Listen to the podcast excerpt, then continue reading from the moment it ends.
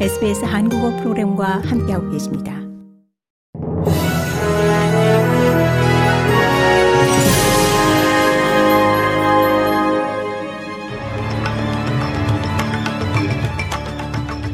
SBS 한국어 뉴스 간추린 주요 소식입니다. 이스라엘 국방부 장관이 군인들에게 조만간 가자 지구 안에서 보게 될 것이라고 말하는 등 이스라엘의 지상 공격이 임박했다는 분석이 나오고 있습니다. 유아브 갈란트 이스라엘 국방부 장관은 군사작전의 목표는 하마스의 완전한 섬멸이라고 목소리를 높였습니다. 한편 이집트에서 가자지구로 들어가는 국경 검문소가 현재 시간 20일 열릴 것으로 보이는 가운데 이스라엘은 이집트를 통한 가자지구로의 식량, 물, 의약품 반입을 허용하겠다고 밝혔습니다. 세계보건기구는 이스라엘의 발표를 환영하면서도 연료를 포함한 다른 품목들도 필수 물자 목록에 추가돼야 한다고 촉구했습니다. 이스라엘 하마스 간 무력 분쟁이 격화하면서 호주 정부가 레바논에 대한 여행 경보를 가장 높은 4단계인 여행 금지로 격상했습니다.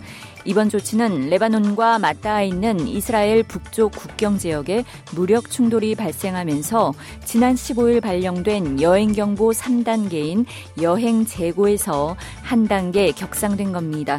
페니웡 호주 외교부 장관은 이 지역에 있는 호주인의 안보 상황에 대해 정부가 매우 심각하게 우려하고 있다고 밝혔습니다. 호주 원주민 공동체를 지원하는 다수의 단체들이 연방 야당이 발의한 원주민 지역사회 내 아동 성학대에 대한 Royal Commission 도입 동의안을 강하게 비판했습니다. 피터 더튼 야당 당수가 발의한 동의안은 어제 의회에서 반대 80일, 찬성 51로 부결된 바 있습니다. 원주민 옹호 단체들은 더튼 당수가 해당 Royal Commission을 정당화하는 그 어떤 실질적 증거를 제시하지 못했다고 주장합니다. 이들은 원주민 지역사회 내 문제로 꼬집어 제안하는 것은 정치 이슈화하기 위한 것에 불과하다며 반드시 근절돼야 할 행동이라고 일갈했습니다. 오랜 기간 문제점이 지적되어 온 호주 정부의 환경 인증 제도가 개편될 예정입니다. 이로써 사업체들은 더 이상 소비자를 기만할 수 없게 될 것으로 기대됩니다. 제니 맥알리스터 기후변화 에너지부 차관이 오늘 호주의 환경 인증 제도인 Climate Active 프로그램 개편을 발표할 예정으로 이른바 그린워싱 관행을 종식한다는 계획입니다.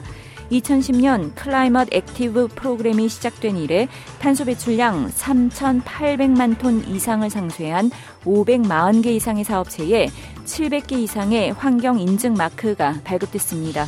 하지만 더욱 정확한 탄소 배출량 감축 목표와 더불어 더 투명한 보고 체계가 확립돼야 한다는 촉구가 이어져 왔습니다.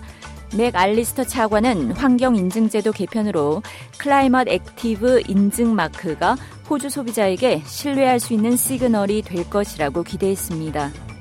고국에서는 윤석열 대통령이 의료 인력 확충이 필요하다며 의대 증원 방침에 못을 박았습니다. 이런 가운데 이주호 사회부총리 겸 교육부 장관이 대학에 자율 전공으로 입학한 학생들에게 의대 진학을 허용할 수 있다고 언급해 논란이 불거지자 대통령실이 진화에 나섰습니다. 전혀 검토되지 않았고 계획도 없다면서 교육부를 질책했다고 해명했습니다.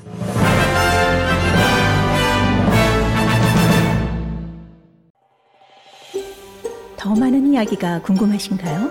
애플 포드캐스트, 구글 포드캐스트, 스포티파이 또는 여러분의 포드캐스트를 통해 만나보세요.